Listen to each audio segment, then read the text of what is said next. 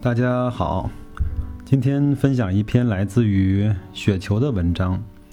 这篇文章的名字呢叫《家电营销有如行军打仗》。文章的作者呢叫天下晃晃悠悠。据我的判断，这位晃晃悠悠兄应该是格力的一名员工，或者是一名省级的代理商。我们暂且听之吧。嗯，以下是正文：格力、美的、海尔三家往后到底有什么样的发展？各有各的说法。作为家电行业资深的业务员，我也有一些自己的看法。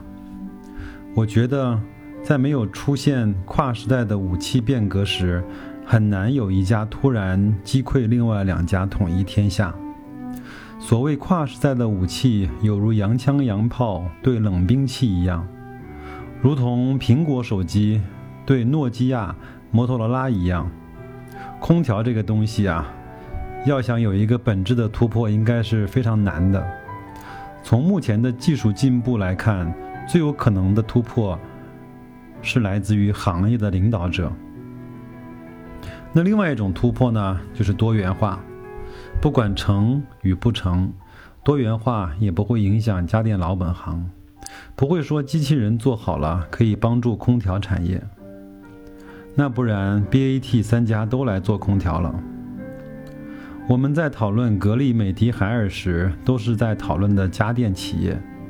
如果想把它们当成成长股，我是看不清楚未来的方向，也从来不会把它们三家作为成长股来配置。有道是天下之事分久必合，三国鼎立也会有统一的一天。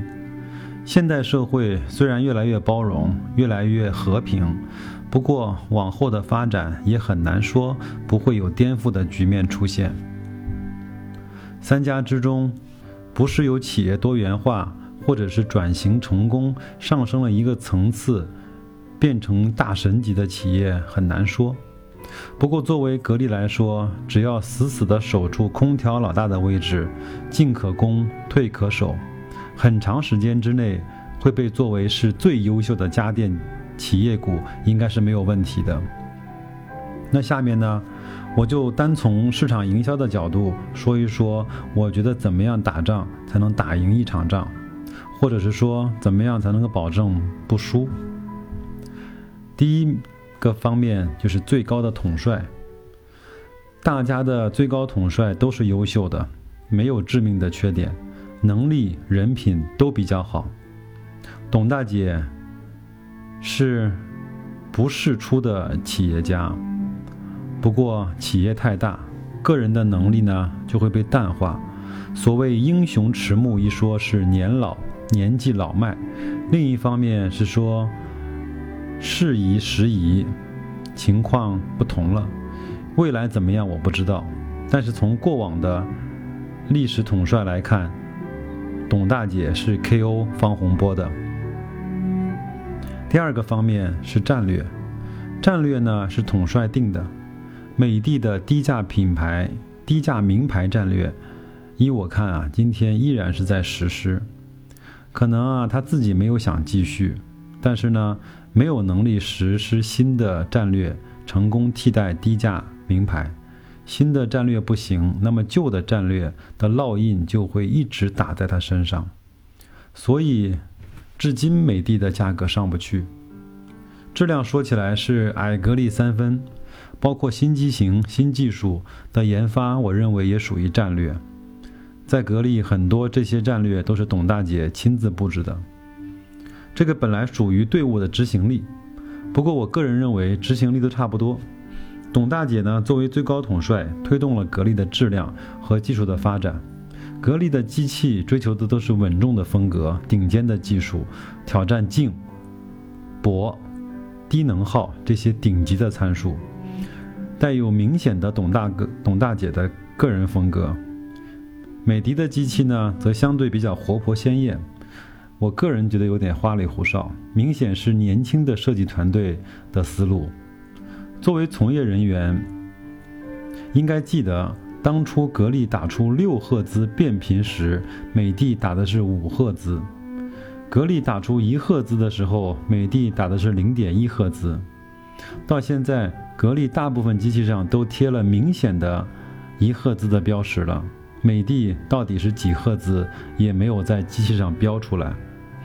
还有像格力的 U 系列超薄空调，十八分贝最低的噪音，普通机器，零下三十四度到零上五十度正常运行，中央空调整机。含安装六年的免费包修，这种对技术的极端追求是典型的企业战略，也是领导人的个人色彩。当然了，很多人说美的的战略好，那是讲它空调之外的战略。空调本身来说，美的的每一步走的都不如格力好。例如，美的联合东芝搞技术，格力打出的中国制造明显更胜一筹。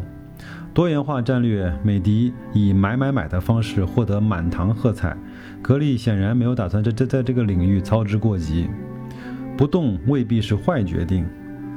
投在手机上那几个亿也算是大动作吧，毕竟是一个一千亿级的公司，现金都有一千亿，金鸿冰箱就不算了，呃，它都不属于上市公司里面的报表。第三个方面啊，是人才。统帅一个人成不了事儿，下面得有一堆将领才行。显然，董大姐的桃园三结义式的销售公司模式聚集了一批悍将。最早的湖北老总，到现在的安徽老总、河南、河北的老总、湖北的老总，都是很强悍、很有才华的人。他们的故事比较多，在格力的渠道中常有耳闻。相对来说，美的、海尔都是普通的企业人力资源管理，有才的人啊肯定不少，不过传奇的人物啊就会少了一些。湖南美的的石总，算是后来提拔起来的枭雄，一方诸侯。可惜此一时彼一时，现在已经是削藩大一统的时代了，基本上也没有什么作为了。环境是变化的，江山代有才人出，现在已经不是诸侯割据的时代了。格力、美的、海尔三家，未来谁的人才选拔方式更胜一筹，现在还很难说。第四个方面呢是军纪，军纪既是规范秩序，也是执行力。人心散了，队伍不好带。家电作为传统的行业，营销队伍上万人。是最重要，也是离统帅最远的队伍。干活的、不干活的都很多。目前看来，大家差不多，都没有非常科学规范的管理，和那些 IT 企业相比差得太远。特别是日立啊、索尼这些外资品牌的业务人员，他们不如国内品牌的业务人员，基本上都是在混日子。我认识的夏普代理商的业务人员，比厂家的业务人员勤奋太多，懂业务太多。如果能够引入更科学的管理，或者有一家企业的管理恶化，将会很明显的反映在市场上。大家都差不多的管理，导致了谁也打不垮谁。第五呢是战术、营销政策、促销方式等等。家电企业其实没有什么新鲜的东西，都是传统的手艺。不过传统的东西啊，做到了极致，就会比别人强。最近两年开始流行的。会销砍价会，建材家电联盟就是典型的传统手艺的再次兴起。有很多公司帮品牌经销商做活动赚钱，一个省会城市专门做活动的公司，销售额可以达到几个亿，扣点达到几百万。经销商学会了套路之后，也开始自己操作活动，越做越好。以前经销商都是等客上门，现在都是大力做活动。这也需要厂家的指导和支持，严明的军纪啊，有利于执行好的战术。不然，经销商迫于生计，在那里卖力的做活动，厂方的人在一边围观休息，效果肯定不如大家齐上阵。哪家的战术好，哪家打得漂亮，这个市场上一看就知道。目前来看啊，是格力公司领导的万人空巷工厂巡展打得很漂亮，经销商士气高涨。自己呢也有干劲儿，策划和执行活动。以上呢仅仅是从家电市场方面说了如何才能争出高下，家电市场以外的高大上的东西我也不懂。话呢都说的比较简单，有些东西呢您可以自己想，我也不好说太细。